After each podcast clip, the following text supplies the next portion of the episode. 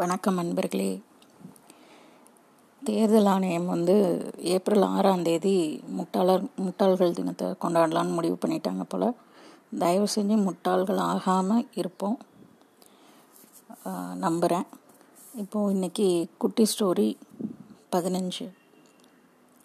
ஒவ்வொரு மனுஷனுக்கும் வந்து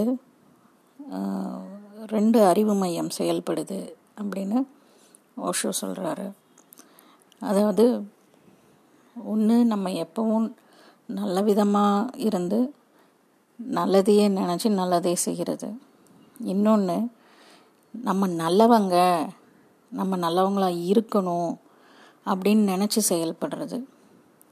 இந்த வடிவேலு காமெடி ஒன்று இருக்குமே ஏய் நானும் ரவுடி தான் நானும் ரவுடி தான் அது மாதிரி நானும் நல்லவன் தான் நானும் நல்லவன் தான் அப்படின்னு நல்லவங்களா இருக்கணும் அப்படின்றதுக்காக நானும் நல்லவன் தான் அப்படின்னு காட்டுறதுக்காகவே செயல்படுறவங்க நிறைய பேர் இருப்பாங்க.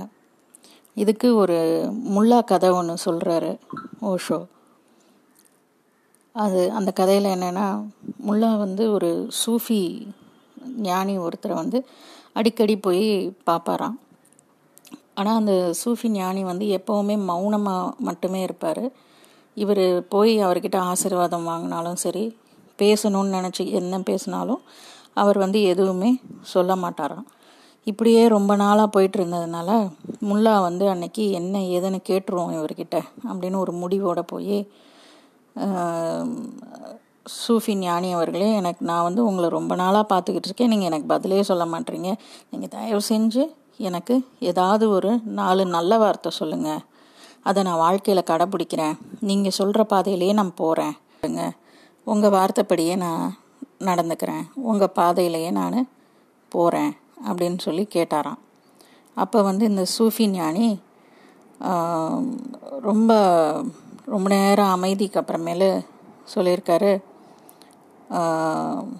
நீல்கர் கூவமே டால். அதாவது அதுக்கான அர்த்தம் நல்லதை செய் ஆனால் உடனே கிணத்துல எரிஞ்சிரு.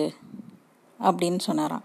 இது ஒரு பழைய சூஃபி பழமொழி. இதோட அர்த்தம் என்னென்னா நல்லதை செஞ்ச உடனே அதை நம்ம மறந்துடணும் அதாவது நான் நல்லது செஞ்சிட்டேன் நான் நல்லது பண்ணிட்டேன் நான் நல்லவன் இப்படிங்கிற எண்ணம் வந்து மூளையில் சேரக்கூடாது. நம்ம வந்து நம்ம மனசில் போட்டு வச்சுக்கிட்டே வரக்கூடாது அப்படிங்கிறதுக்கான ஒரு பழமொழி.